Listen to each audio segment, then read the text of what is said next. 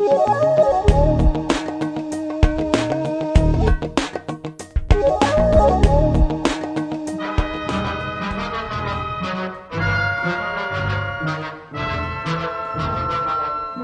don't have to be lost in space. I can fly the Jupiter 2 and get us back home to Earth. Warning, warning, warning, warning. Silence, you belligerent bucket of bolts. Dr. Smith, you must not take the controls until you have received a safety briefing.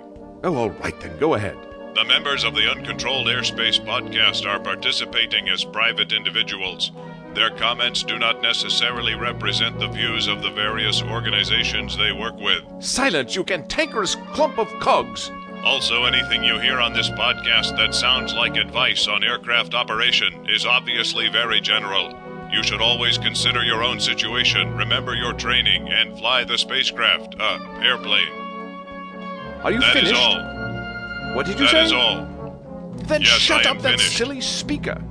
Oh, where is Jack Hodgson when you need him? You may proceed. All right then, here we go. Danger, danger, danger, danger, danger. So here's I've got a scheme for promoting the podcast. Here's what we're going to do. We're going to create we're going to build a home built balloon. And then and then I'm going to go, "Where's Dave? Oh my god, where's Dave?" And uh Come to find out, he's hanging out in the Shoebox Bar and Grill. that's right. His- which which we knew going into it, of course, that he was hanging handy out dandy. at the shoebox bar and grill. Yeah, that's right. Exactly. Exactly. What, do you- what, What- do you what think of this story? This is bizarre. I don't even know if it's really a general aviation story. It's more of a of a an idiot story, but um I, I, I think it's a personally, I, I think it's a generally overplayed story, but Long long Uh-huh. ago was overplayed. Um, yeah, it, it, it, it, There's a lot of intrigued it, it intrigued the hell out of me that uh, it took a real aviation story to take the world's focus off a pseudo aviation story. Okay, we're going to come back to the real aviation story in a second here. So I just got what do they call it? I just got uh, ri- uh, Rick rolled here. Did you get Rick rolled by whom? well, by you. Only it wasn't a, genuine Rick roll. It was an alternate Rick roll. I uh, Oh, okay, I just clicked. Let's see now. Who was it? This is uh, uh the, the, the, the balloon boy link. Jeb, Jeb put on our story list. Uh, it says the obligatory balloon boy link, and I'm thinking it takes me to one of the many stories about this whole fiasco. And I was going to go and kind of refresh my memory about exactly where it happened and so forth and so Oh, on. I'm so sorry about that. And so I go to this link, and it's actually a link to a YouTube video of the fifth dimension doing up, up, and away. I think maybe that just. oh, how fabulous! I think that's basically the whole story right there. Uh, That's pretty much it. yeah, Yeah. that pretty much sums it all up right there. Welcome, folks, to episode 158 of Uncontrolled Airspace, the General Aviation Podcast. We're recording this episode on uh, Sunday evening, October 25th, 2009, and uh, joining me here in the virtual hangar is, uh, let's see now, there's Dave Higdon. He's joining us from Wichita, Kansas. Hey, Dave, how you doing?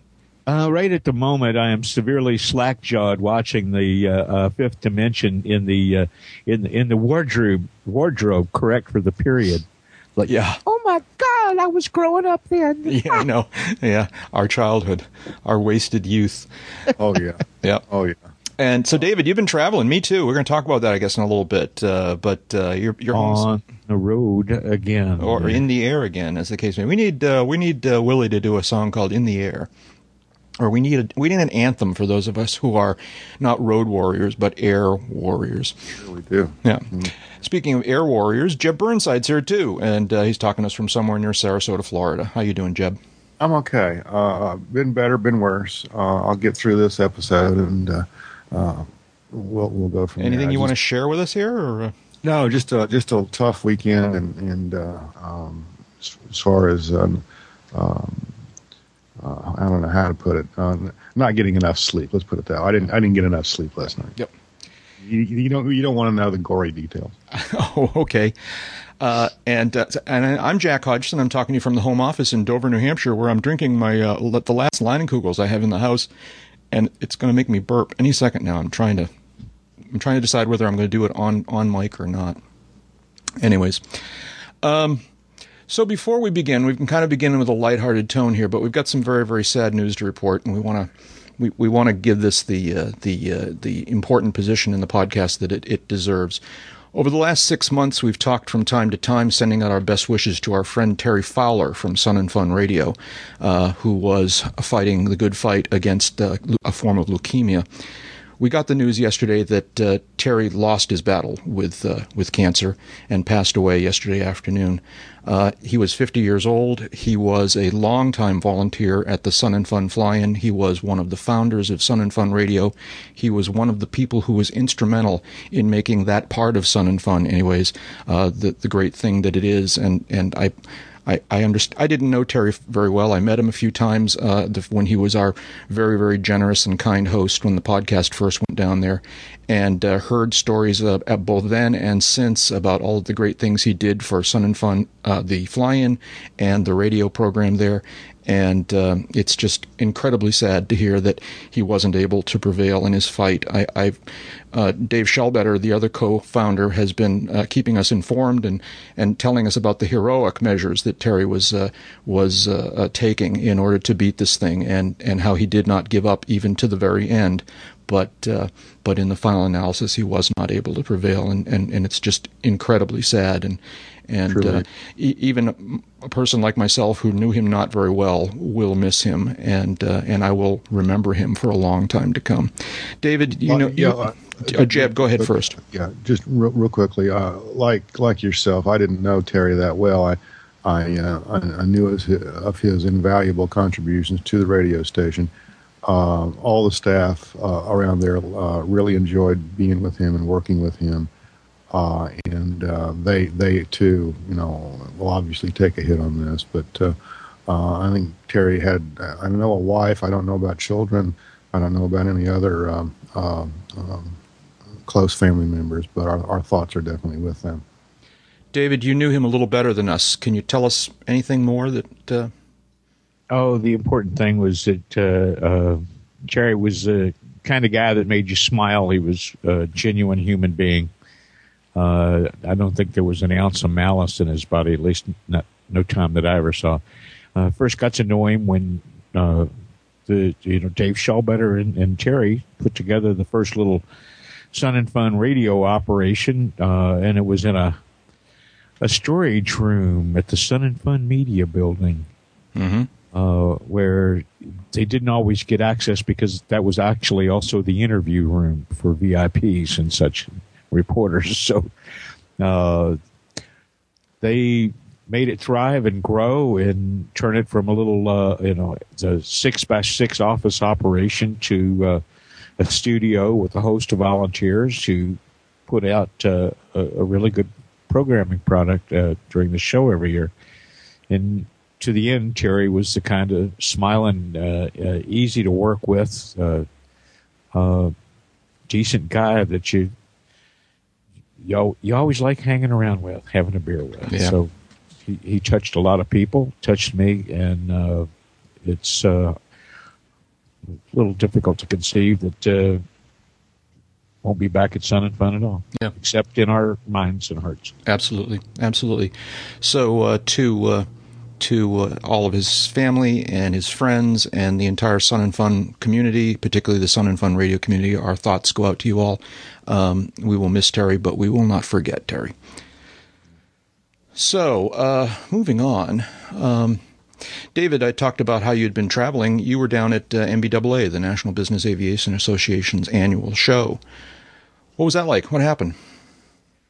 Uh, well, as you might expect, it was a little bit it was a little bit restrained. Uh, not as seeming to feel a sense of impending doom that was going around last year when there was onset of shell shock that the, the whole energy in the balloon of the market was starting to implode around them. That that implosion's long gone, and we've gone through a precipitous decline. This year, the folks were back, just kind of like, okay, we've been there, we've gotten through that. Now we need to know how to keep going forward. Uh, attendance was down uh, 25%. Uh, booth space was down, the, you know, the square footage. Uh, number of exhibitors who uh, took up that floor space was down the least of all. It was only down about 9%. And last year was a record. Uh, so that's holding up in terms of business representation. That's holding up fairly well. Uh, neither Cessna nor Hawker Beech, though, had any presence on the exhibit hall floor at the Orange County Convention Center. And uh, that Really? had a huge impact on the square footage sold. That's that's a but I think first. it, I think it influenced a shift in crowd patterns because other exhibitors beefed up their static display presences as well. Did I think uh, siphoned off bodies from the uh, from the hall. yeah? So you said what you said. Cessna and Hawker Beechcraft were absent from exhibits. Yes, yes, you know, but between the two of them, they accounted for about an acre of floor space. Yeah, right. Now, was this a uh, a, a one shot, one year thing, or have they announced that this is a strategic change for them? Uh, we don't know what, what what what's next. Wouldn't surprise me if that represents a sea change, Yeah, depending on how happy they are with their ability to uh, do business and the quality of the conditions for doing business. seeing this all throughout the uh, the trade show industry, uh, that uh, large exhibitors are realizing, rightly or wrongly, are deciding that they don't need to spend the incredible amount of money that it takes to do a booth like that. Um, that They don't know. They don't need to when everybody else doesn't need to. Yeah, Uh, I think these e- expansions and contractions go on in cycles of folks first deciding to try to either keep ahead or keep up with or leapfrog leapfrog the Jones. Mhm. Uh, and and then things kind of start to get incrementally bigger and flashier, flashier. Uh, then it gets to a point where business conditions can't support it. Uh, the market available doesn't justify it. Every, everyone looks around and says, "Why were we spending all this when we didn't have to?" Mhm. Uh, and it goes away. Some of what goes away will go away permanently. Some of it will go conditionally, depending on when somebody else starts to do it again. Right. So, what about uh, stories? Were there any announcements? Any uh, any news that came out of NBAA? Uh, not much. Uh, there were uh, a lot of progress reports on various programs. Uh, you know, the development continues, although development's not as robust as as, as in years past. Uh, the uh, I'm trying to remember the name of it. I don't want to mispronounce this here. Um, where is it? New jet program, Stratos. Uh, they had a presence there, generated some ripple. Uh, the, uh, the most pressing conversation I heard on the on, on the hall floors and around the social events was that there's kind of an exhale going on because a lot of people feel like it's bottomed out. Mm-hmm. That It stopped falling. It's not going to start falling precipitously again. Uh, now we need to turn our attention to beating back some political arguments and some industry threats. Uh, but generally, then just start figuring out where the next business is coming from and how much that business is going to be. Mm-hmm. Uh, so it's boy, if it was a precise science, there'd be a lot of guys that uh, had would never have to do this but once. Yeah, right, right. Jeb, you didn't go to NBAA this year, um, but that this business aviation used to be your beat. Uh, do you Yeah. pay attention from afar? I mean, what what was what was your I- I perspective from down the road? this this uh, last couple of weeks, I've I've kind of had some some distractions, um, personal and professional, but uh, it, just wasn't in the cards for me to get over there this Yeah. year. Okay. So uh, yeah, I have been watching from afar. Um, I, I haven't seen or heard you know any um, any uh, I don't know uh, show stopping uh, Yeah, uh, news of any import. So sounds that uh, way. yeah, Sounds yeah. that way. it, it you know every now and then you know you just have a down year Yep. uh, and and uh, that's that's certainly true this year I think for NBA it, it's to no one's great surprise and uh, all things considered they, they probably did uh, as well as as uh, they could have possibly expected Yeah. NBAA uh, head guy Ed Bolen is uh, a good friend of the podcast, and I guess it's long past time for us to get him back into the, into the virtual hangar. So we should we should try to do. I know we've been trying to do that, but we should make it happen in the next month or so, and uh, and get up back up to speed on this thing. All right. Well, moving on again. Uh, Oh, thank God I was thirsty. David, what's this? Now you've put this on the list. There's nothing new under cowls. Think there's nothing new under cowls? Uh, you've pointed to a site called traceengines.com. What is Trace Engines? Well, apparently it's an error 404 not found. I'm sorry. you broke up there again. Say it one more time. I said apparently it's an error 404. Uh, All You have to right. the- oh, wait, here we go. Here we go. I can see. I see I what still don't understand this. That's right. We'll fix it. Hang on here.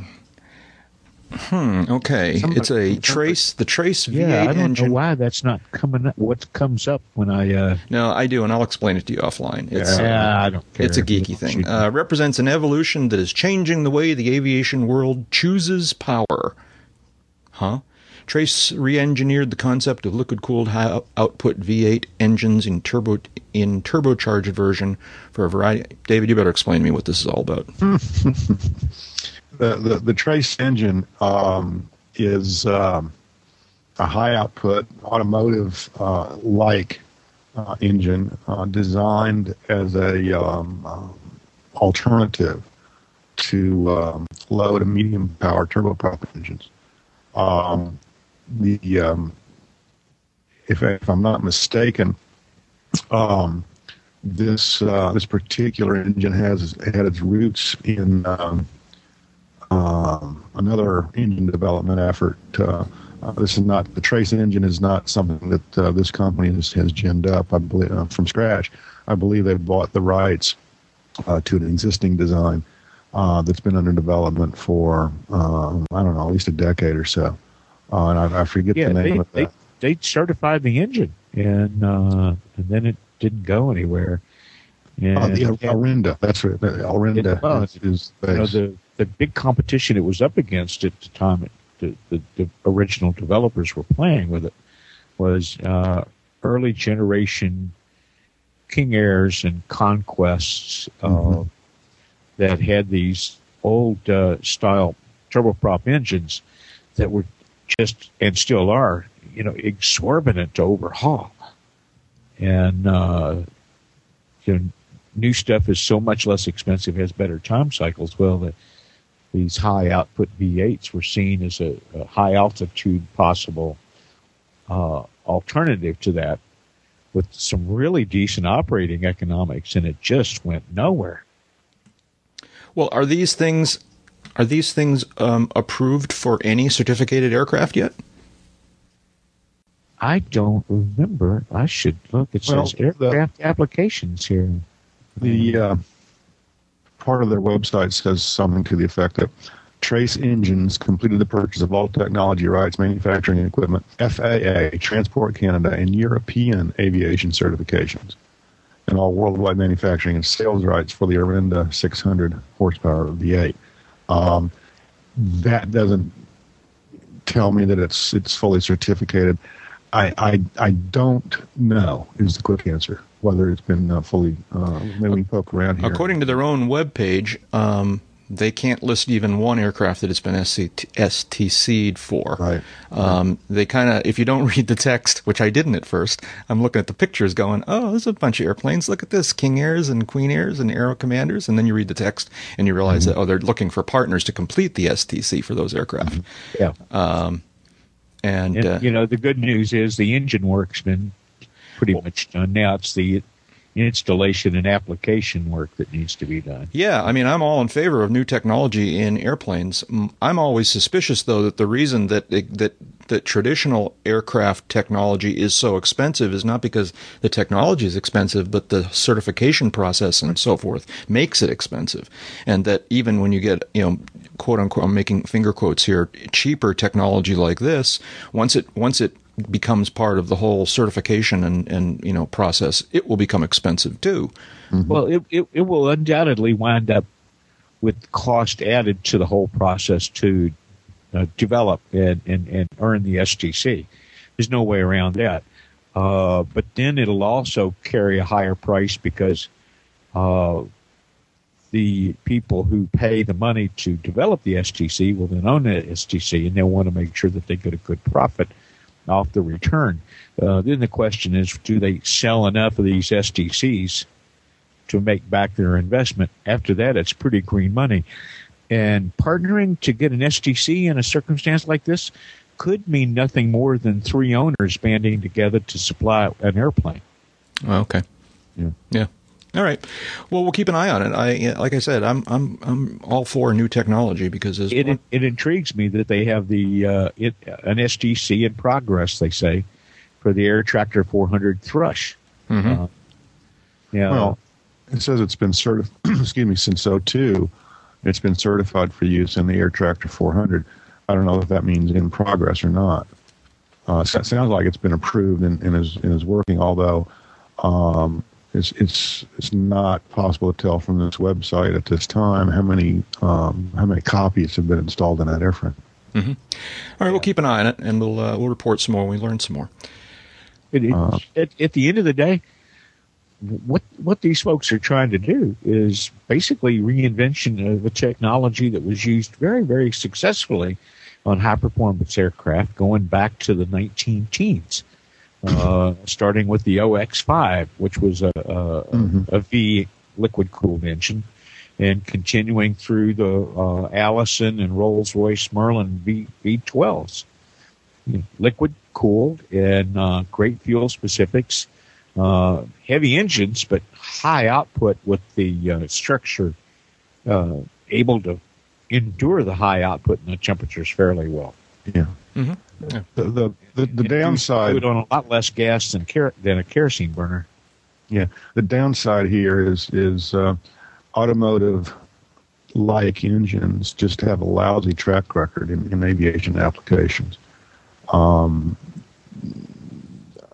they, they, there's a lot of promise, uh, and this this particular design has, has been around uh, for a long time. It's been under development for a, a while, and there's probably a lot of reasons for that that don't involve the technology or the appropriateness of the technology.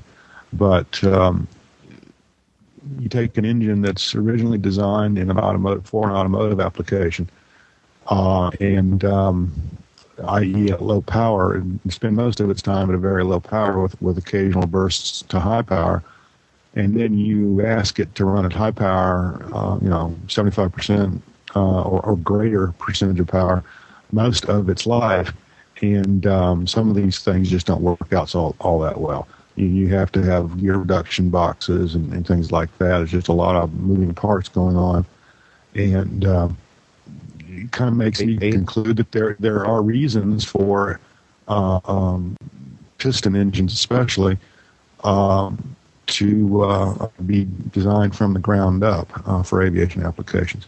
Uh, I, I don't was know. I- thinking that the Orenda engines were uh, uh, clean sheet uh, V engines made for the aircraft. they they they may prototypes. be built on Yeah. some automotive. they, they may be, but it's still but you know that same basic automotive technology and you know uh, um, V8 configuration and uh, um, uh, having to turn uh, many multiples. Uh, well, almost many multiples of, of having to turn you know 4,000 RPM or something like that to make its rated power, uh, and then requiring a um, uh, some kind of a gearbox to to uh, r- reduce the uh, the RPMs to the prop.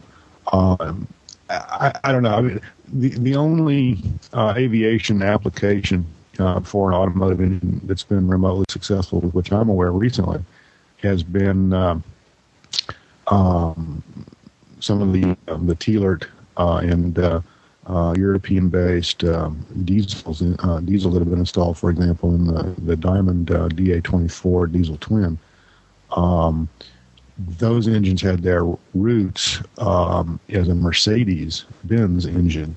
Um, some of those engines were, uh, um, I think, for industrial use, if not for automotive use. And maybe one of our listeners could, could shed some more light on that. But uh, um, th- those engines have been relatively successful, although uh, you might want to ask a few Thielert operators about that.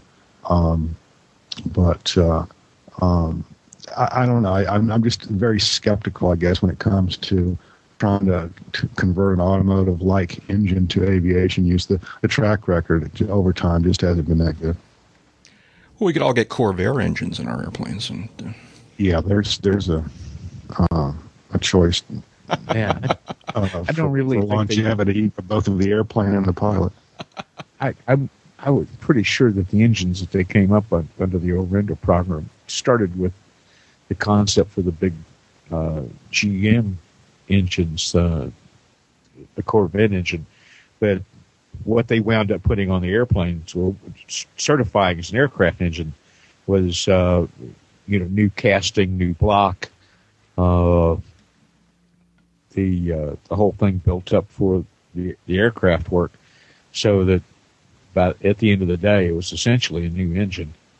Right. Uh, I think if its timing had been better, it might have uh, might have gone someplace in that original application. I'm not saying it would have ever been a widespread catch on because the turbines have uh, gotten a lot better and those could be competitive these days. But Yeah.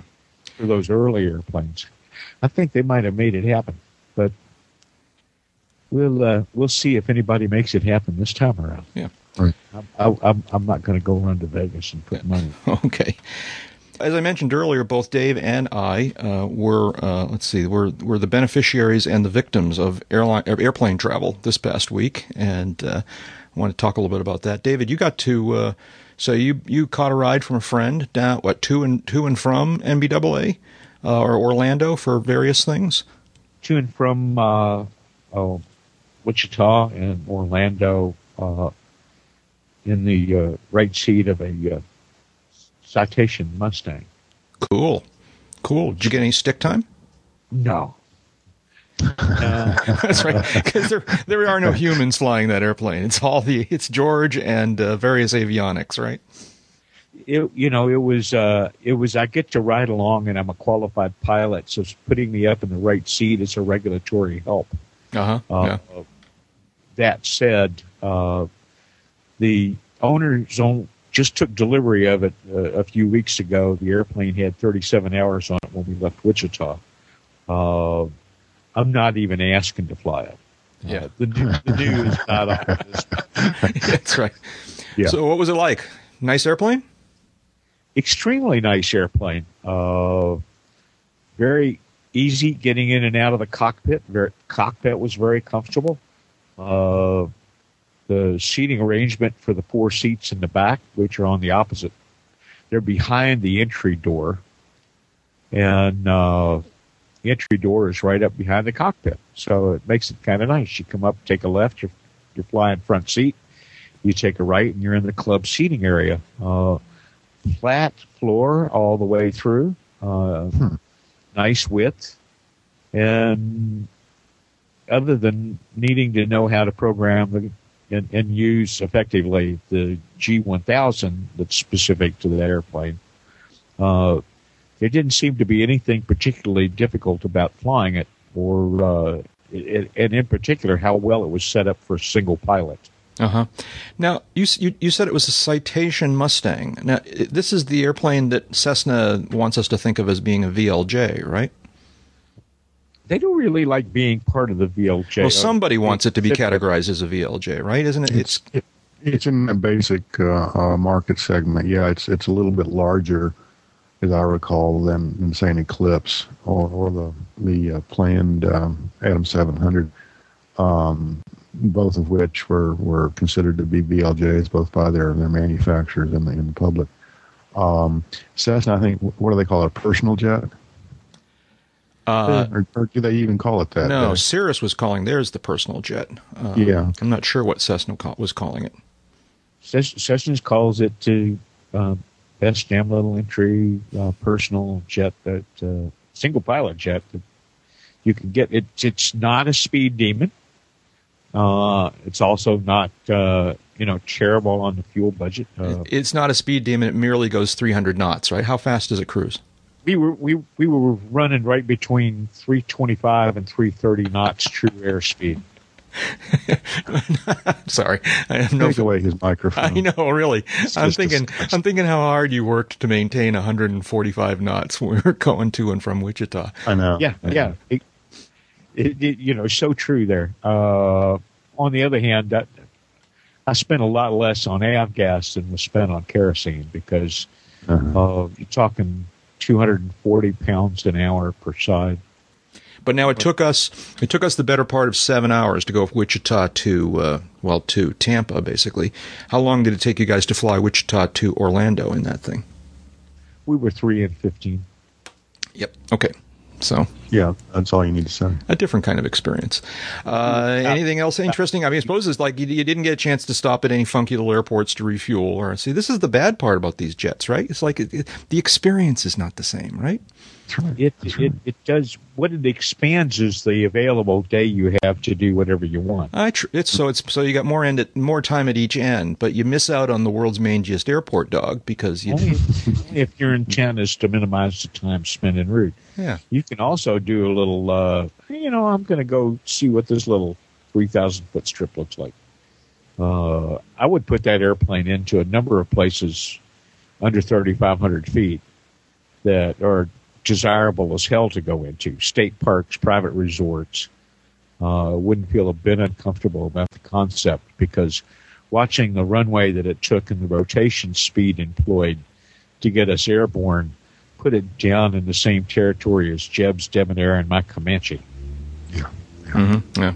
yeah. At the rate, at the weights we were flying, which, uh, I think if you added, you know, if you had two guys and, and, and, and their dates, girlfriends, wives, whatever, uh, and luggage for a weekend that it would add maybe 5% to its get up, go and rotate, uh, time. Mm-hmm. So there's a, there's a lot of the world that's, that, that opens up when you've got an airplane like that and you just don't have to spend much time getting there. Yeah. Well, so you were the uh, beneficiary of airplane travel. I was uh, a victim of airplane travel. I uh, and I was a relatively benign victim. It was just like boring. It wasn't scary or anything like that. But uh, I was coming back from. You weren't trying to get into Minneapolis, St. Paul, in other words. No, no, no. Well, that's another story. Um, but I was coming back from Des Moines, Iowa, by way of uh, O'Hare and uh, and the weather was really bad. There was like a lot of of uh, low low uh, visibility, uh, uh, low clouds, rain, and such throughout that mid- part of the Midwest. So uh, I arrived at Des Moines Airport for my flight, and they immediately told us that that they had been told, although the the equipment coming in was on schedule, um, they were being told that they weren't going to be allowed, they weren't going to be released to go back to O'Hare um, anytime in the near future because it was just so crowded and busy and delayed there.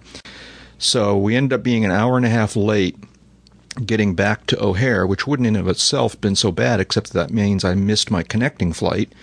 And the next flight from O'Hare to Manchester, New Hampshire was like six, seven hours later.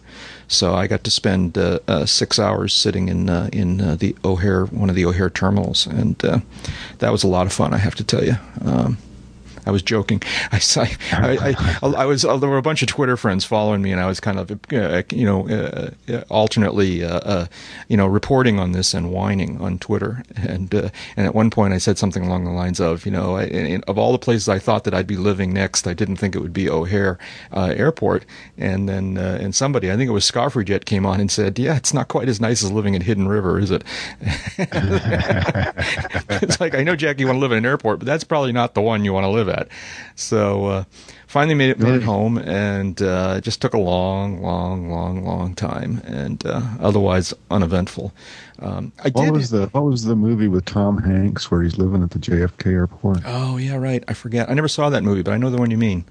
Um, yeah, I never, I never really saw it either, but so, no, I, in in terms of movie references, it's more more the John Candy uh, boats and planes and trains and and thing uh, movie that I was experiencing.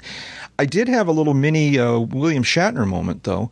Um, you know, so and this was not on the way home. Actually, this was on the way out. Uh, one of the airplanes I got on, I was seated at a window seat just just behind the wing, and so I'm looking out the window at the wing, and I'm seeing all kinds of like grease and grime on the on the uh, the upper surface of the wing, and I'm and I'm looking at this, you know, and it, all kinds of seems to be coming from two or three different like like uh, uh, you know hinge uh, connector points where the where the you flaps or spoilers or something are, are attached.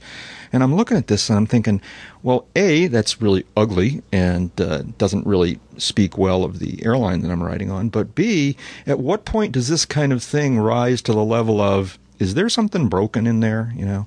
Um, because it was very, it wasn't like the whole wing was dirty. It was like there was this one particular area, as if something could be leaking right in there, you know.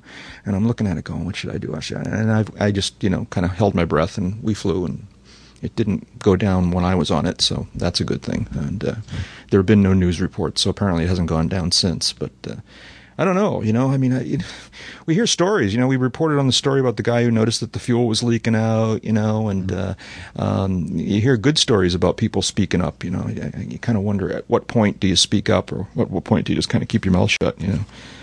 Yes, you know, flight attendant, I am a pilot. Yeah. You know, listen to me. Yeah. You know, I, have I've told that story before of how I if you uh, saw the ice, ice, yeah, yeah, on a wing. But uh, um, yeah, it's it's uh, what, what, kind of airplane was it? Do you recall? It was. Um, it was either um, a uh, an ERJ, a uh, what is it, a 170, 175, um, or it was a 320. I, I, don't. The reason I'm not sure is because it was one of the two flights I was on going out, and I was on an ERJ and a, and a 320 uh, uh, Airbus. Um, and I don't recall which one it was. I actually took a picture, and uh, I haven't had a chance to post it yet, but uh, I'll post the picture of it at some point and let people. We, we want to see the Gremlin. We want to see if it's the the, the 50s era. Yeah, we want to see if it's right. Is it carpet, the shaggy carpet Gremlin, or if it's the uh, in black and white, or if it's the 70s era color Gremlin with a little bit more style and panache to it. okay, all right. Well, I'll post that picture at some point. So uh, yeah, so I, am sitting in O'Hare tweeting with a bunch of uh, uh, Twitter friends, and uh, they're all going, "Jack, you need to buy that airplane." You know, now the 150 is looking a lot better, isn't it? So I don't know. Well, I'm not sure know. if that would have served me in this particular. Yeah, I don't know if a 150 would would be the right platform for Des Moines back to New Hampshire, but uh, although on a nice day I might have done it faster than yeah, I, I did. You, you, could well have done it. It was faster. like 15 hours door to door. Um, so, anyways. Uh, let's see now here. Um, I just wanted to call attention to a quick little story here. This was this is actually a travel piece. This is from the Providence Journal's website, and presumably it's a story that was in the newspaper. Um, from canoeing to climbing a fire tower, many ways to view. This is a travel to Connecticut or, or to Rhode Island uh, story. Um, and one of the piece bits in it was a little four or five paragraphs about uh, learning to fly, about get out there and learn to fly, you know. And apparently, uh, uh, our friends at AOPA had seeded this in the story and had been talking to them because they're quoted in it, and that's good. My problem with this is that I th- that here's a quote. Um, um, Spit it out, son. Spit yeah, out. well, I'm trying to figure out how to express myself here because I'm just kind of this is me being annoyed the way only I can be annoyed.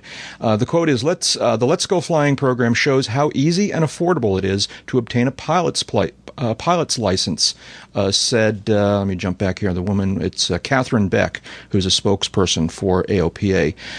she then went on to say, it says, according to Beck, most flight students can expect to spend between seven thousand and ten thousand dollars and it just it, it just burns my ass when I see these. Sorry, uh-huh. burns my something. It makes me upset when I see these th- see these things. All right, because that's just the wrong message to be getting out there to say that it's going to cost seven to ten thousand dollars to learn how to fly. First of all, I don't believe it's accurate. Um, yeah. Second of all, if it is, we're talking about maybe going well, maybe not all the way to instrument, but like you know, learn how to fly in a you know you know in a expensive airplane of some sort, you know, a Bonanza or a, or a Mooney or something. All right, um, and doing rentals all the time. I mean, there are ways. AOPA should be out there. God bless them; they do a lot of great things. But in this case, I think they've made a mistake. They should be out there selling this, you know, uh, telling the story about how inexpensive it is to learn to fly LSA. And right. they should be, be qu- quoting, you know, numbers that are in more in the 3,000, 4,000, 5,000 range. Well, um, I don't think they should be quoting numbers at all, uh, because you know if, if you if you sat down and you started adding up all the money that we spend on aviation and, and uh, whether it's personal transportation, recreation, or, or business, or, or, everything in between.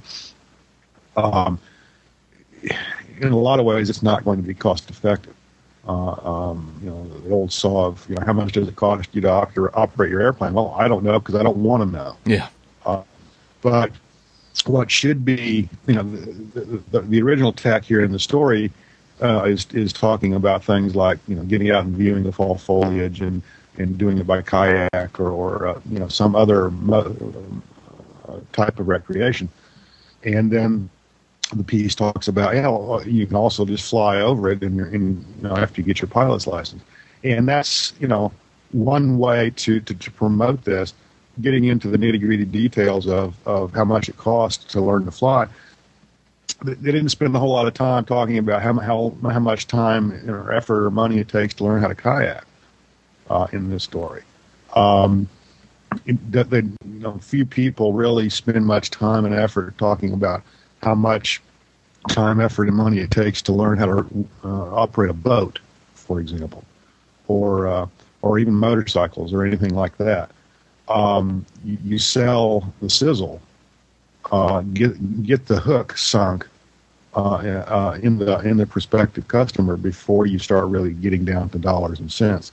Um, it might be better to just avoid talking about how much it costs to learn to fly altogether uh, and, and, get that hook sunk. Well, I, I, I, guess I agree, except that you, you got to have an answer to that question because it's a question you get all the time and uh, and saying oh between seven and ten thousand dollars is the wrong answer. All right? Well, you could say between a thousand and a hundred thousand, you know, and be just as accurate. You know, that might be a way to do it. I mean, we need to find a good PR person to help us spin this. Right? There, has got to be a way to express this. And, and, and the, the, correct answer is, you know, it, it depends. Is, is the correct short answer. Um, you could probably get by. Thank you, thank you, freaking thank you. Yeah, well, uh, you can you can uh, um, probably get a, a, sport pilot certificate for under two grand, um, and would, would accomplish exactly the kind of mission, uh, perhaps even better than some other aircraft and other certificates might uh, might work. But accomplish exactly the same kind of mission being advocated here in this article about you know getting out and seeing the fall colors. It accomplishes a mission, but uh, here's the thing: if you game the system to get a sport pilot's license, and you know people that can give you access to a light sport compatible old airplane, you can do this really inexpensively. Yeah. You can even go forward with your private uh, almost as inexpensively if you can gain the system and get access to that kind of cheap airplane. If you go to a 141 flight school, you go to uh, an outfit that's got uh, any airplanes on the ramp for flight instruction that are younger than five years or younger, that number quoted in this report is going to be closer to the truth. Because those airplanes rent for the kind of numbers that would have taken our breath away when we were getting pilots licenses. And they have a capability that we would have never expected to be renting when we were working to get our pilots licenses. Uh, so the, the the you know the hump in the hill has shifted a little bit. So like jeb said it depends. The hump in the hill well, that could be the, the title right there. That yeah. could be the title and, uh, of this episode. At the end of the day, and, and I uh, and I'll argue with this, and I can flush out numbers on how to make it how to make it work. And I've done it on a forum site and in blog posting. The cheapest way to get a pilot's license is to go out and find the least expensive starter airplane you can mm-hmm. and use it in which to get your license because then you're not paying to, to, for the ownership and support and insurance and maintenance of somebody else. You're doing it for yourself. Yeah. Mm-hmm. Yeah. yeah. And if you want to sell that airplane after two or three years, if you've kept it in good operating shape and just kept up what it was like when you bought it, you can probably get your money back out of it again. Yeah. I was having this conversation last night with some neighbors uh, about, you know, um, someone wants to learn to fly uh, here. You know, they are living on an airport um, what kind of airplane would be a good one to buy for this airport and for the purpose of learning how to fly, and um, uh, after that, what's next, kind of thing.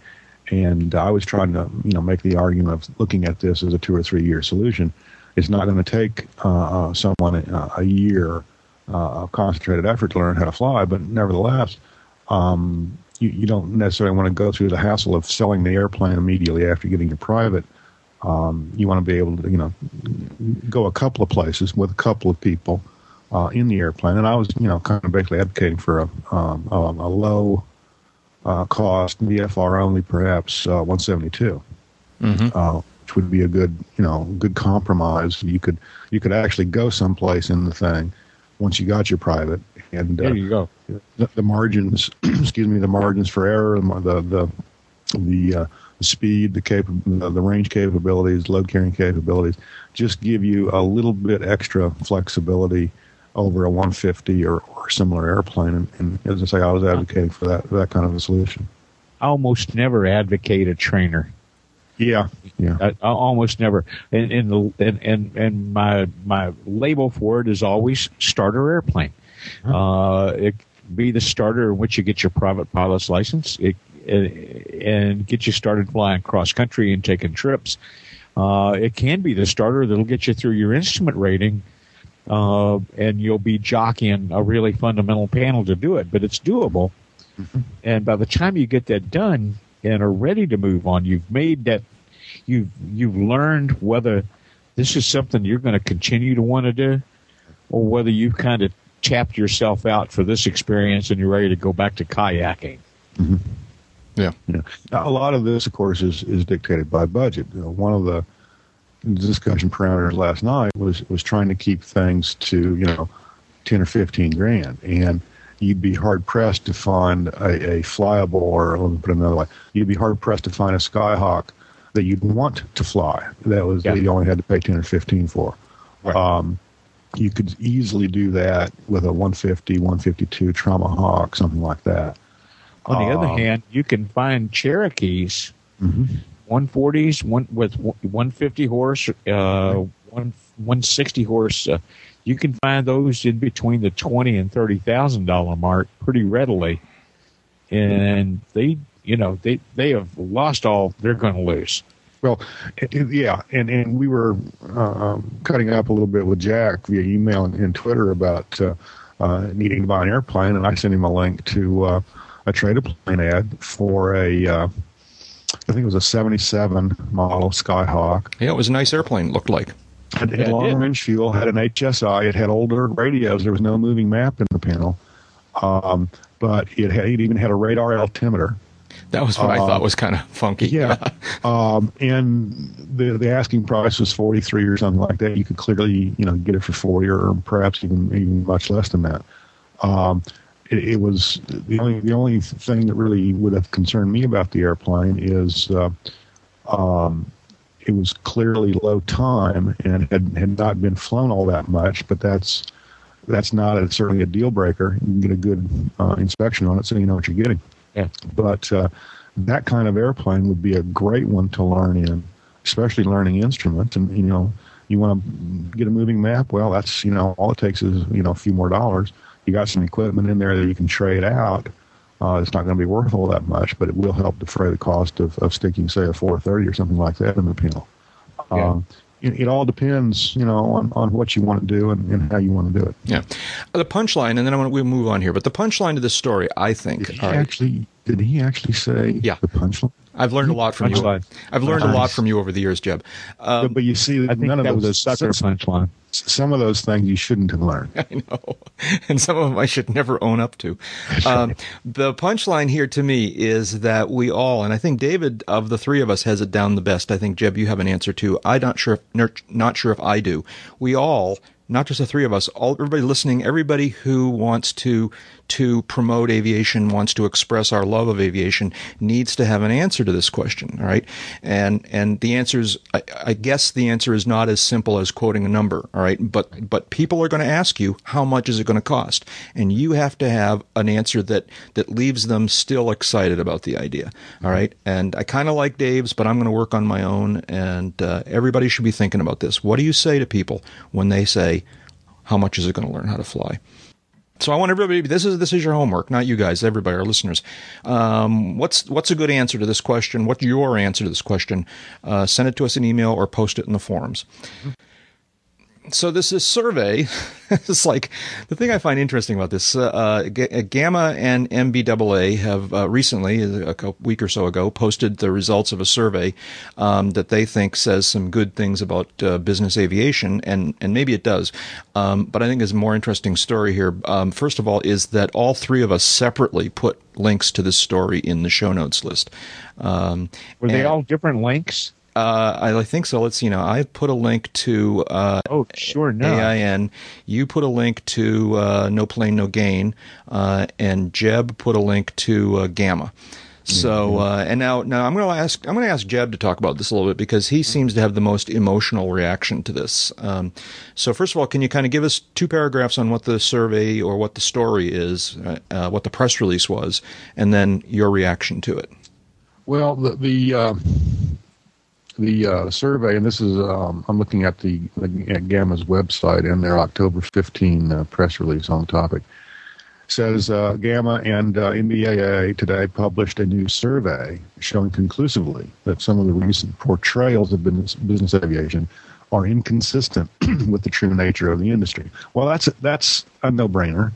Um, we knew that going in, and, and anybody with a pulse. Um, uh, should be able to take some of this with a grain of salt, uh, irrespective of whether they're familiar with general aviation or not. Um, uh, quote from uh, um, uh, Moss, another quote from Ed Bolen.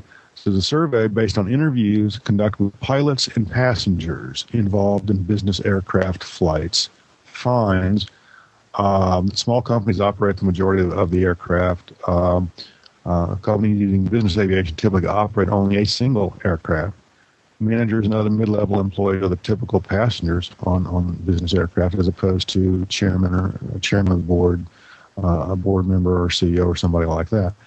Um, employees tend to use their time on board the company aircraft more effectively and productively than if they are on an airline flight. That's a no-brainer. Um, the whole idea about using uh, general aviation for, for business purposes, or for that matter, a lot of personal purposes, is to save time and then a, a large majority of flights, 80%, uh, uh, go in and out of secondary airports or airports with infrequent or no scheduled airline service. Uh, all of these are very good uh, points. All of these are, are good uh, good results, if you will. But it's again, it's not something that we in the industry um, really needed needed to be told. Um, the survey is certainly a um, know means to an end. But what I would like to see is instead of um, the, this survey, and of course now we also have some links here to uh, uh, to some coverage of um, um, the survey's results. One of those links um, that Dave put up is to is uh, a page on the No Plane No Gain website, which is an industry supported site trying to promote general aviation. The other link here is to uh, AIN Online. Um, all of all of this is again, you know, kind of a choir, uh, an echo chamber here. We're talking back and forth to ourselves. If, on the other hand, I might read about this in Time or Newsweek, or on the front page of the New York Times or the Wall Street Journal, uh, I would feel a little bit better about it. Um, well, it's worth recognizing here that we're we're the cutting edge of the when we plug these links, when we post them to the site, we're the cutting edge of the reaction wave to this stuff getting done. Mm-hmm. Uh, of course, that's their target. Getting some ink in the other, in, in the mainstream press is what it's all about. And none of this looks at that. It, would be nice if we were able to. Yeah. There's, there's no, there's no, some follow up to it. Yeah. There's no sizzle here either. Um, okay, great. You know, we got some numbers. We got, you know, one or two airplanes per company, and, and, and okay, that's fine. And and all of that is accurate. All of that is reasonably well accepted throughout the industry. Um, we know that part. What we don't know is how to use leverage uh, these numbers, these facts, and, and get them into the mainstream press, and and use that leverage uh, um, to to start changing people's attitudes. We're a long, long way from that here. No quibble there, bro. No quibble there. Yeah.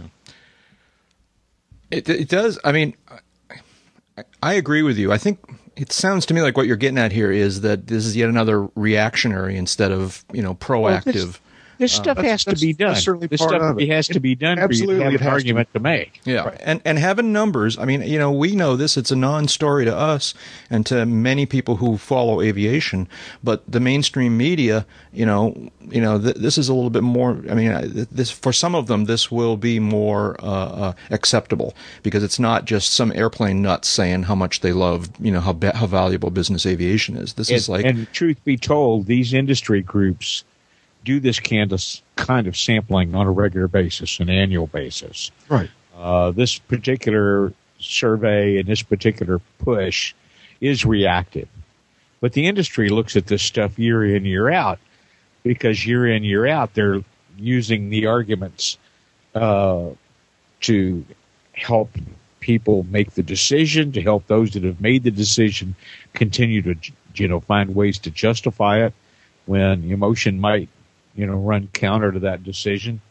Uh, this is neither unique uh, nor uh, uh, a first for them to do this kind of information work, but everything's kind of in a in a reverb chamber right now. It all gets magnified because of the climate that we've been in and the uh, uh, assault level from the uh, from the uh, well-heeled opposition. Yeah, but it, it, it's it, it's not the be all end all, but it is uh, another data point that we can point to when we're talking to civilians about aviation, trying to explain to them that business aviation is valuable. It's not a perk.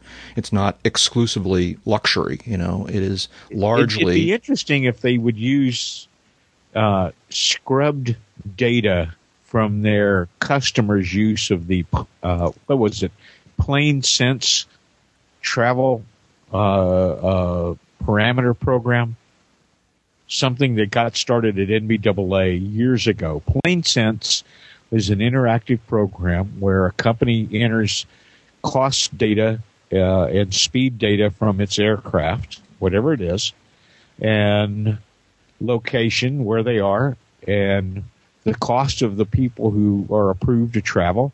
And when a trip comes along, they put in the trip data and it goes out and compares available airline fares and any need for rental cars or hotels overnight if the trip can't be accomplished in a day and compares that to the cost of operating the company airplane.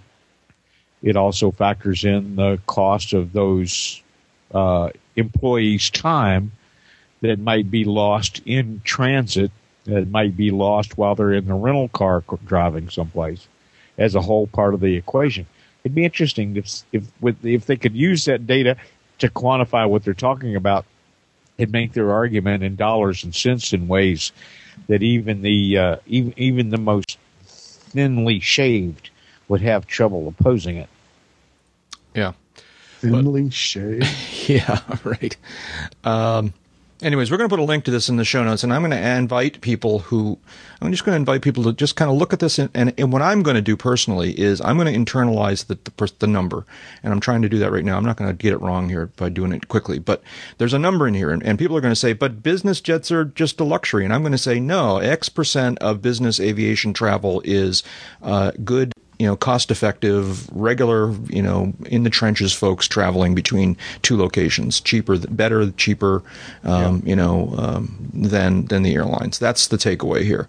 Um, it's not the be all And end all. Someone's going to say, "Well, yeah, okay. What about the remaining percentage? You know, is that the fat cats with the with the hot and cold running blondes? Yeah, uh, you know, and down I'm, I'm. I'm all for it and take away the limo that got them to and Exactly. from the, airport, to and from the office. There are limos and luxury buses, and you know, you name it. Every every every aspect of You- You, transportation. want to attack that kind of excess, attack all of it, not just single out one and say the rest of us have to pay because of the excess Yeah. of the few. Okay. Thank you. Get the excess people across the board on the things they're excessive on, then maybe we can talk. Right. Okay, let's see now. We got a whole bunch of things here. We're never ever going to get to all of these. I'm going to start. I'm going to start cherry picking here. All right. Uh, there's a guy in Oakland, California, who. I'm sorry. You guys giving me crap again? What? What would you say? No, I Didn't didn't know it was cherry season. Yeah. Uh, there's a guy in Oakland. Oh, see, I've done it too now. Oh, crap. Now I've got a broken link here too. Um, anyways, all right. From my memory, there's a guy in Oakland, California, who is sending a bill to uh, to. I'm not sure if he's sending it to the White House or to Homeland Security or the TSA. Here's the story: President Obama uh, visited Oakland, California recently, uh, and uh, they set up one of these normal 30 mile TFRs, and uh, uh, and we've seen this story before a bunch of times. All right, the difference in Oakland, at least from this guy's perspective, the difference was that this wasn't the president going to Oakland in order to meet with world leaders or do some government business. This was the president going to do a Democratic fundraising event. All right, and so the uh, this guy is actually he's like the owner or principal in an FBO, and he said uh, since this is not real government business, then the then somebody in the government owes me money for lost business. All right, that if it was the government doing business, I'm I'm I can be part of the program. All right, but if it's the Democratic Party raising some money, then I need to be reimbursed. And so he put together a bill of what he estimated was his lost revenue um, from his uh, flight operations, and he sent it to somebody. All right, and and I just you know. I mean, it's it'd hopeless. be really it'd be really nice if the coverage of people doing the same thing eight years ago had been uh, uh, referenced in this story because this has been done before. and and well, and how did it go? It didn't go at all, right? There's no way it didn't guy. go at all. Yeah. It didn't go at all. And I happen to agree with the concept. Yeah. I've, I've thought of this all along that this kind of uh, uh, uh, usurpation of normal access to the airspace was excessive, and that it was an illegal taking of assets when all forms of aviation related businesses, not people renting trucks or driving on the highways, just airplane stuff, private airplane stuff in particular, was suddenly uh, not allowed to do its normal business because of a precedent set back uh, starting in September of 2001. Yeah, You know, this has been wrong. It was wrong then. It was. It's wrong now. Uh, I just wish the people that are so out of joint about it now would have been as out of joint about it then. yeah. So, anyways, I just I, I cheer this guy. I know I'm convinced he'll never see his money, uh, but I want to you know everybody ought to be talking about this story because I think he's got a really good point. You know, whether or not you're you're content to comply, you know, and kind of take the hit, if you will, for true government activities, TFRs. All right. The idea that the president is out doing fundraising stuff for the Democratic Party is a whole different, um, um, you know, it's a horse of a different color, as the as as the guy said. You know. So, anyways, I mean, th- think about the guys down in Waco, Texas area. Uh, when we had a president that took more vacation time than any president in history and spent most of it at his ranch near Waco. yeah. All of which during his visits, there was a, a, a permanent off-space airspace limit there. Uh, and, and when he moved, all sorts of other stuff lit up. Yeah, I mean, not, it was not nearly. I don't think as as as common as what you're just describing. But I mean, I fly out of Sanford, Maine, which was well within the 30 miles to uh, Kennebunkport, where um, where the first President Bush has a home, and the second President Bush would visit regularly. And uh, you know, I've been I've talked a couple of different times about the folks up there at Southern Maine Aviation about what it was like when they would you know suddenly turn was, on no- the it was nothing like it's been since uh, September of 2001. Well, but a, a lot of this activity was since then. Uh, yeah, you're right. When when the first President Bush was in office, obviously things were a little easier. Um, but but since since 9/11, um, there's still been a lot of activity up there, and they turned on that, that TFR a lot. And and Well, you know, when it, it went up to a ridiculous level, and it stayed at a ridiculous level, and there's never been the kind of threat to justify the kind of TFR uh, enforcement in space that we've seen in, in, in these years. Uh, uh, to his credit, when uh, President o- uh, Obama visited New England uh, on, on vacation this summer, they did work more to help some businesses be able to continue doing business there, even though some of them opted to, to cut back. yeah, I mean, I'll give credit for making taking some steps, but I don't. I'm still not satisfied with the way No, President. Obama has Me- done it. Either it, it it needs to be get needs to be dialed way back, Yeah. uh, and you know, and there's no way that the people that protect him are going to voluntarily do that unless it somehow gets on his personal radar screen and he says, "Why are we doing this and hurting these people?" yeah. Okay. Let's see now. Uh, Jeb, you found an airplane. I did. Yeah. So I this did. is a. it's all in a foreign language, so I can't figure out what. It's all in Russian. Um, it's uh, Uh, And I- it's a, a I'm trying to find the link and trying trying to find the link and trying to to Yeah. get. Uh, It's a yeah, it's all the only thing it's it's literally all in Russian. This is a website um oh m i v z a k o n dot c o dot i l. Um, Yeah. but it's a it's a YouTube video of a really cool looking, very intense amphibious uh, twin jet, uh, big uh, water bomber actually apparently, and Yeah. uh, um, so this is the airplane. You've decided this is the airplane you're going to get. well, it's an amphib. It it, it you know so it, me- we can use it on water, use it on land. Um, it's a jet, so that we can you know take all our friends and go fast. And uh, it, it's it's Russian, so that it's it's obviously rare and odd and And, and of uh, high quality, I'm sure. and and it's, you know, I'm sure it's of very high quality, and uh, uh, just you know, bring your own wrenches. Um, it it just looks it, it's just a very cool airplane. I'm sure it's it's. Uh, uh, um, there's only they, they show two of them in this video, and I, I kind of would think maybe there's only you know two or three period in existence. Well, called if a there aren't three, then they can't be the UCAP aircraft. And uh, Well, exactly, exactly. The latter will you know we'll have to kill one of y'all. I, I, I'll be glad to ride with either one of you guys. So, you know. Yeah, yeah. oh, you, Uh, you don't need one of these, huh, Dave?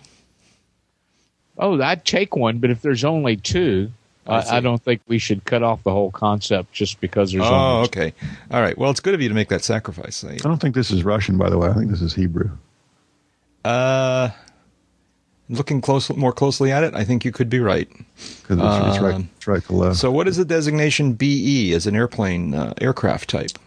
that I don't know. Uh, I'm sorry. Now in the in the in North America, the BE uh, 200 uh, BE is assigned to Beech, and the 200 wouldn't be the Super King Air, the original uh, uh, uh, T-tail King Air.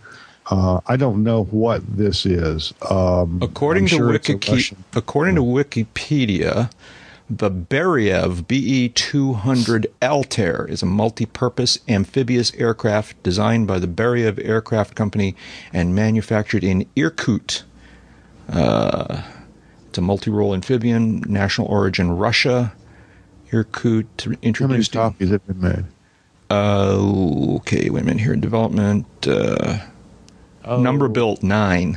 Oh, all right. Well, w- n- none of us then have to die. okay, there's enough of them.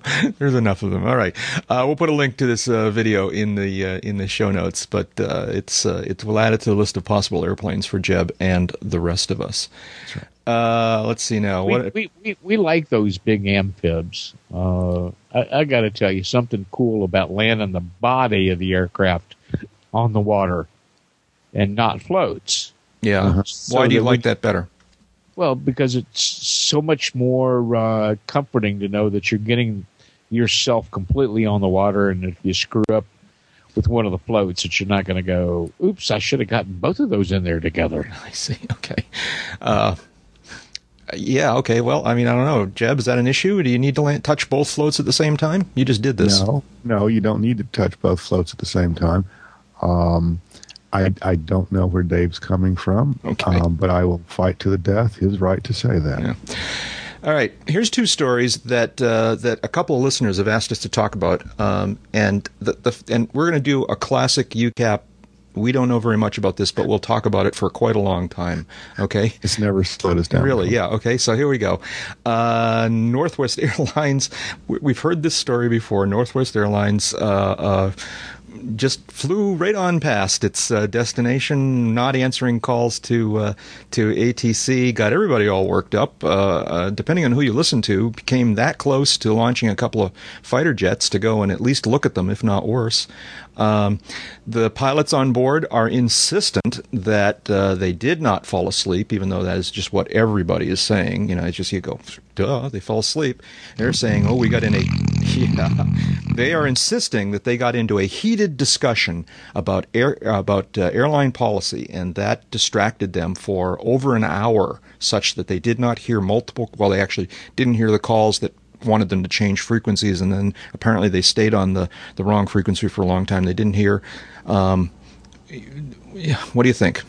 I, I call blowing snow. I know you do. Yeah. thing on the whole thing. You think they fell I don't asleep? know.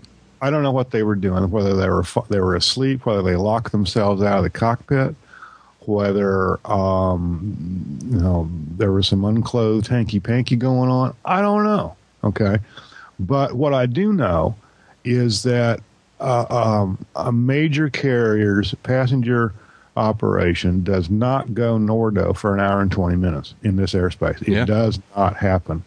And whether it was, as they say, a, a heated discussion that went on for an hour 20, um, or they got locked out of the cockpit, or, or, or whatever it was, uh, this is not supposed to happen. And uh, um, I'll, I'll, I'll re- readily accept that um, they weren't asleep. I'll, I'll, I'll grant them that. I don't know what they were doing. I don't know what was going on.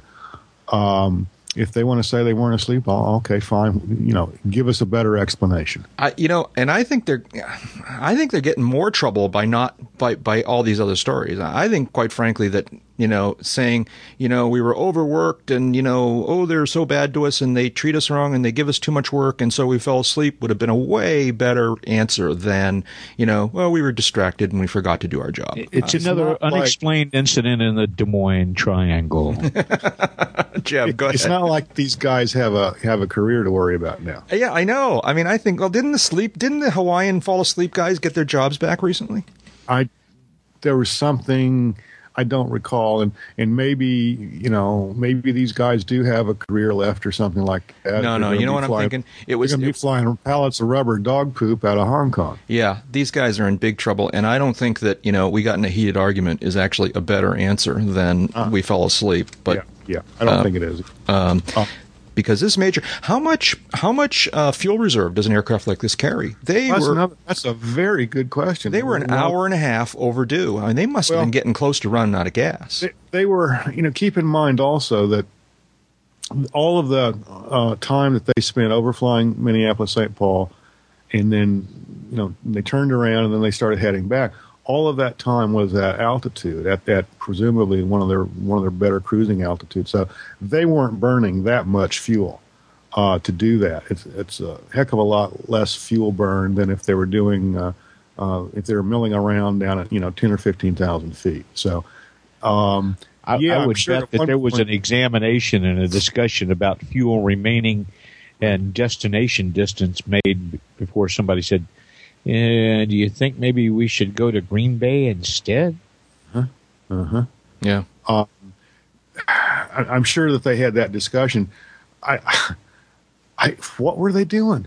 You know, it, it's like were they beamed out of the cockpit and, then up to Starship Enterprise? I don't know. Yeah, I'd Or, never you know, heard your. Uh, something. I- A late I- I- defector trying to go to Canada. Yeah, Yeah, Uh, and unfortunately, the uh, the the uh, cockpit voice recorder isn't going to tell us an awful lot um, because Oh, they are so lucky there. yeah. Well, but oh, as someone so- pointed out, that we will get what they were talking. minute- Yeah, That's an old 30 minute loop cockpit voice recorder. yeah. So if they're Not- smart, they didn't talk about it after they you know woke up Yeah. or or you know figuratively or literally. And uh, um, but unfortunately, we don't get to hear what was going on during the mysterious hour and a half. Um, Hell, I might have even throttled back. yeah. So, anyways, Well, yeah, one one one other uh, um, I don't know result, if you will, of this event is I had the unfortunate experience yesterday of watching uh, Mary Schiavo, um, whom we used to refer to as Scary Mary, but about ten years ago when she was running around talking about how unsafe aviation was. Um, she was actually interviewed by I don't know someone on MSNBC or CNN or somebody like that, and it was just it was just unfortunate to see her come out of the woodwork uh, talking about this. And of course, she was asked something. There, there's some, um, um, I don't know, storyline going around that the uh, that ATC um, asked the crew to to make some maneuvers, uh, some kind of uh, um, I don't know altitude or heading change or something like that, to verify that they were in control, in command of the airplane. yeah, I've heard that. Uh, and the the the snippet uh, of, of air traffic control communications that they ran to to um, um, to explain this or, or demonstrate this was a completely normal uh, descend and maintain and slow to kind of, of clearance from from ATC. And it's like, what are you people smoking? Um, It was kind of a weird though ground track if you look at. Um, Well, yes and no. Um, they, first of all, when they started to turn around, they were still at altitude.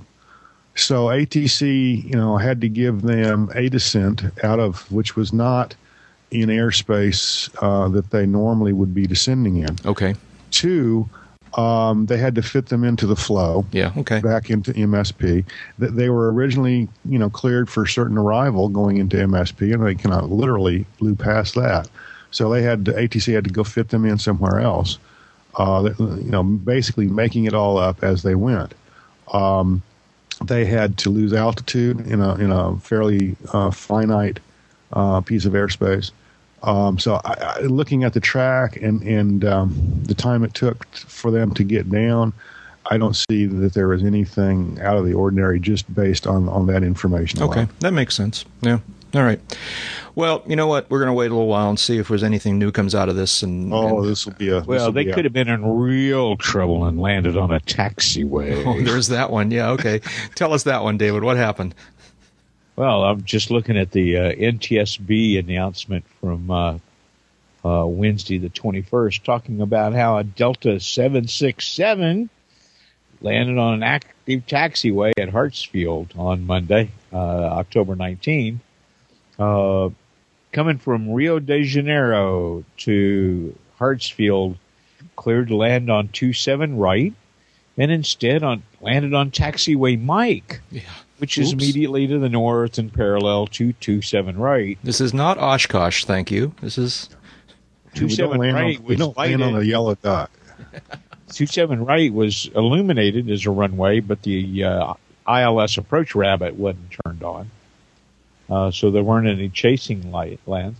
Mike was active, but fortunately at the time, everybody using it was using it somewhere else. So what I want to know is it's a, it's a good thing that it's a good thing the check check pilot wasn't paying attention, right? Because he would this Well, would He'd been, check- he'd been, he'd this would pretty much have- and yeah, right. located to the cabin. Yeah. what's that? He what? The check airman that was riding along on this flight had been relocated to the cabin. That's my point. Yeah. So And I'm I- thinking. I, bet he's. I bet he's like, holy crap! Did I dodge that bullet? yeah, I but- know. Really. but here, here's here I guess two questions. One, um, it, is the crew going to get a check or get checked for their their color vision to be able to distinguish white from blue lights? Um, secondly, since th- this was a Delta operation, and since Delta recently acquired Northwest Airlines, I would like to to know how uh, the uh, vice president of operations week went at Delta Airlines this last week. Love to be a fly on the wall for that. I know, I know.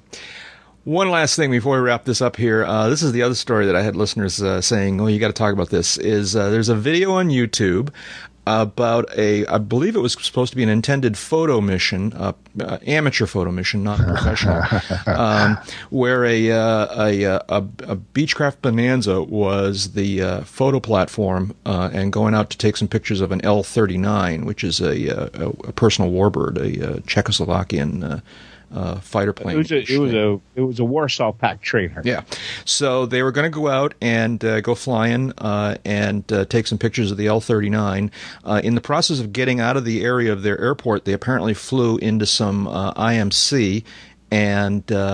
And and and so this is where they really started to go wrong. Obviously, um, why they were flying in IMC and taking video that they then posted on the internet. All right, um, is beyond me. But um, they apparently had an insanely close call with terrain.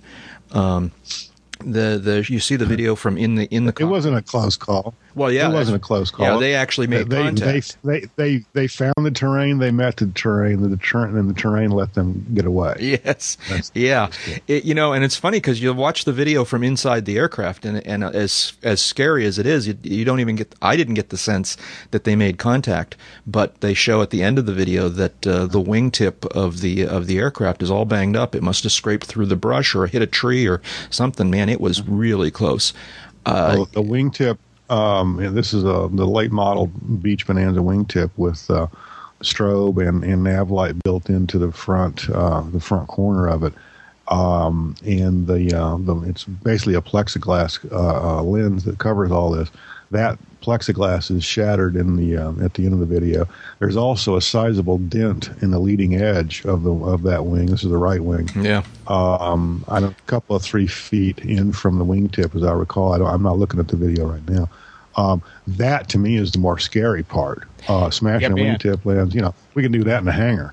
Uh, but but uh, hitting something hard enough um, to put a substantial dent in the uh, in the leading edge of the skin, not only um, you know did they hit something, but um, they did it in such a fashion that it was well within the wingspan of the airplane, and uh, they were low enough that it wasn't something that they just kind of scraped the, with the underside of the wing. They hit whatever it was square on. Yeah. Yeah. It's there. Oh, it it yawed the airplane. They were that. low. how do you how can you know that, David? Uh, well, for one Say thing, the uh, the view from the videotape when you watch that last super slow mo uh, replay of it, and it had to. Da- Uh, Jeb, if you didn't hear, David said it yawed the airplane, and I was asking him how he knew that. Oh yeah, Um, yeah. I think I think it was felt in the airplane. Yeah. I'm sure it was felt. I, you know, b- I mean, boy, you talk about insanely lucky that they just can get knocked out of the air. I'm just unbelievable, you know. And and you watch the video, it's just a lot of whistling past the graveyard kind of going on. You know, it's like uh, uh, almost laughing. I mean, it's kind of a normal reaction, I think, to to giggle a little bit when you're looking at this stuff. And, and I'm sure they went home and kind of collapsed and and, and oh my crap. Well, the class classified think- ad that popped into my mind was uh, aircraft detailers wanted uh, wastewater treatment plant experience preferred. yeah, Jeb, what were you going to say? That, that's a good good way to put it. Um, i- i- the the, uh, the guys in the Bonanza, to my knowledge, were not aviation types. They were just along for a ride. They were they were going to go, you know, do close formation with an L thirty nine. Um, and I'm sure that um, they they complied with the whatever federal regulation it is that says that only required crew are supposed to go along on, on formation flights and that the formation flights are well coordinated before they take off. I'm sure all that was accomplished also. yeah, right. But uh, um, the only the only guy in the Bonanza who really had an aviation background was the pilot. Everybody else was was um, a civilian, as it were, yeah. uh, uh, non-rated. So they, I think, initially anyway, they had really no clue what what had gone on and and uh, uh, how close that they came to to a really significant bad day. Yeah, yeah, and I mean, the what- cockpit voice recorder would have said, "Hey guys, watch this." okay. Well, I Well, in, in, in, in, in my note to the two of you, I'll, I'll share with the, with the rest of our listeners on this was, you know, speaking, you know, kind of directly to the pilot, you know, dude, don't you know enough to confiscate the video camera after something like I this? know, Come yeah, on. really. That's that's the doubly, grip. triply, you know, quadruply amazing I'm not part sure. here. Yeah. I'm not sure why you. I'm not sure why you're asking the question after what you saw on the videotape. Well, there is, there is this part too, yes. Yeah. So, anyways, well, I don't know. There's nothing else to be said. Craziness. The you know, good. I'm glad it was them and not me. Um, I'd like to think that I'm smart enough that I wouldn't get myself into that kind of a jam, but you never know. Well, hopefully, the Darwin aspect of this will be that the underwear will be a long reminder of why he won't do that again. Yeah, well, and the fact that the video's on the net may mean that he'll lose his certificate, but It never- means that he'll never be allowed to forget it completely. yeah, right. Well, that that too, that too. Yeah. So, oh, I'm anyways. sure the FAA is going to want to have a chat or two with him. Um, but I don't know. I don't know what they'll gig him with. Um, clearly, you know, there's there's uh, there's um, you know careless and reckless. They'll throw that at anybody uh, for anything. Uh, clearly, there's um, you know um, flying too low or, or whatever they want to call it. I don't even know if that's a really a, a, a reg, but uh, um, there's the issue of flying IFR without a clearance. That may or may not be the case depending on the type of airspace he was in. Right. May- Maybe without a rating. Maybe without a rating. Although a B thirty six TC Bonanza, which is kind of the highest end Bonanza out there, you would you would not run a whole spend a whole lot of time with one of those unless you had an instrument rating. Agreed. Yeah. Agreed. Okay. You know, All right. Shout outs. You got anything you want to talk about before we? Uh, Yeah, just a, a real quick one. We've we've talked about, um, and I, several weeks ago I mentioned uh, uh, my airplane mechanic, Lee Steichleather. Uh, Lee, uh, the uh, the man in black, the satanic mechanic, has um, uh, successfully sold his house Yes. in uh, in Virginia. I think yeah. Woohoo! uh, and, and it closed last week. Uh, the money's in the bank, and uh, the boy is is getting his stuff packed up and and uh, headed south. Uh, don't know exactly, you know, when he'll uh, he'll be finally down here, but I would certainly guess by the end of the year. He's got a lot of stuff to move, uh, but I'm just I'm just pleased as punch for him, and uh, uh, looking forward to uh, uh, to seeing him get settled down down here. Having the two of you guys back in the same state again, I'm not sure how wise that is, The, but uh, the, Well- the authorities are being notified. oh, good. Okay, there you go. Yeah, they've got a full full enough plate. They'll eventually get around to us, but they've got they've got stuff on their plate. That'll be great. That'll be great. Uh, anything else, David? Uh, David, shoutouts. Uh, just a real quick and dirty to uh, uh, uh, Chesley Sullenberger and Jeff Skiles. I had the pleasure of meeting Jeff Skiles a number of times uh, early on at NBAA, uh, and he just introduced himself as Jeff. Uh huh. That was the beginning and the end of it. And uh, we had a pleasant visit, and he showed me uh, some pictures of his uh, his uh, cabin Waco.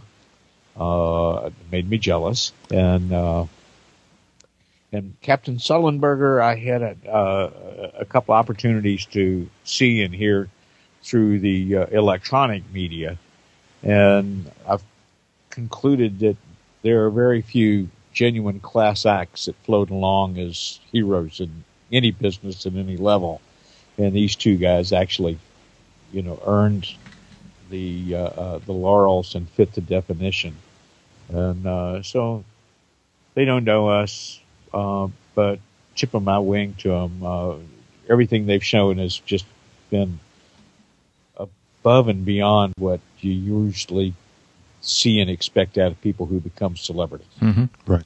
That sounds great. That sounds great. Um, anything else?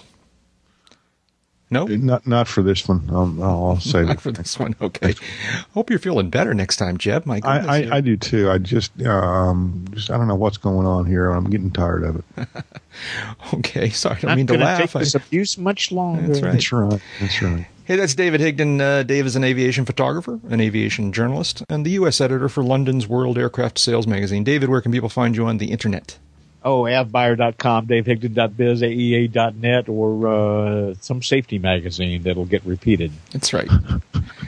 and uh, having seen better days is Jeb Burnside, who is an aviation journalist, currently serving as the editor in chief of Aviation Safety magazine. Where can people find you on the net, Jeb? Why would why would anyone want to do that? Well, it's hard to say, but let's give them a chance. We'll let them right, decide. Um, day job, aviationsafetymagazine.com. Personal site is jeburnside.com. I occasionally pop up on AvWeb. I occasionally pop up, pop up on uh, uncontrolledairspace.com. There you go. And he occasionally pops off. And I am Jack Hodgson. I'm a private pilot, a freelance writer, and a new media producer. Learn more about me at jackhodgson.com or aroundthefield.net. As always, a big thanks to uh, Jeff Ward for creating our show notes. That's Scoffrey in the forums. Say hi to him if you have a chance. Also, thanks to uh, Royce Earl, Mike Mor- Morgan, and to uh, the many other listeners who have created our uh, show opening disclaimer clips. We're also very grateful for the financial support we receive from our listeners. For information on how you can make a donation to this podcast, see the Uncontrolled Airspace homepage and the box in the right hand column labeled Tip Jar.